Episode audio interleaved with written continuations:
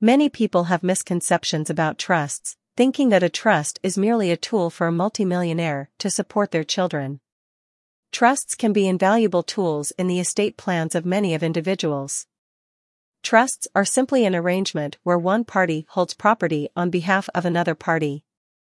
In an estate planning context, trusts are created by the person doing the estate planning, the settlor, who authorizes another person, the trustee, to manage the assets for the benefit of a third party, the beneficiaries.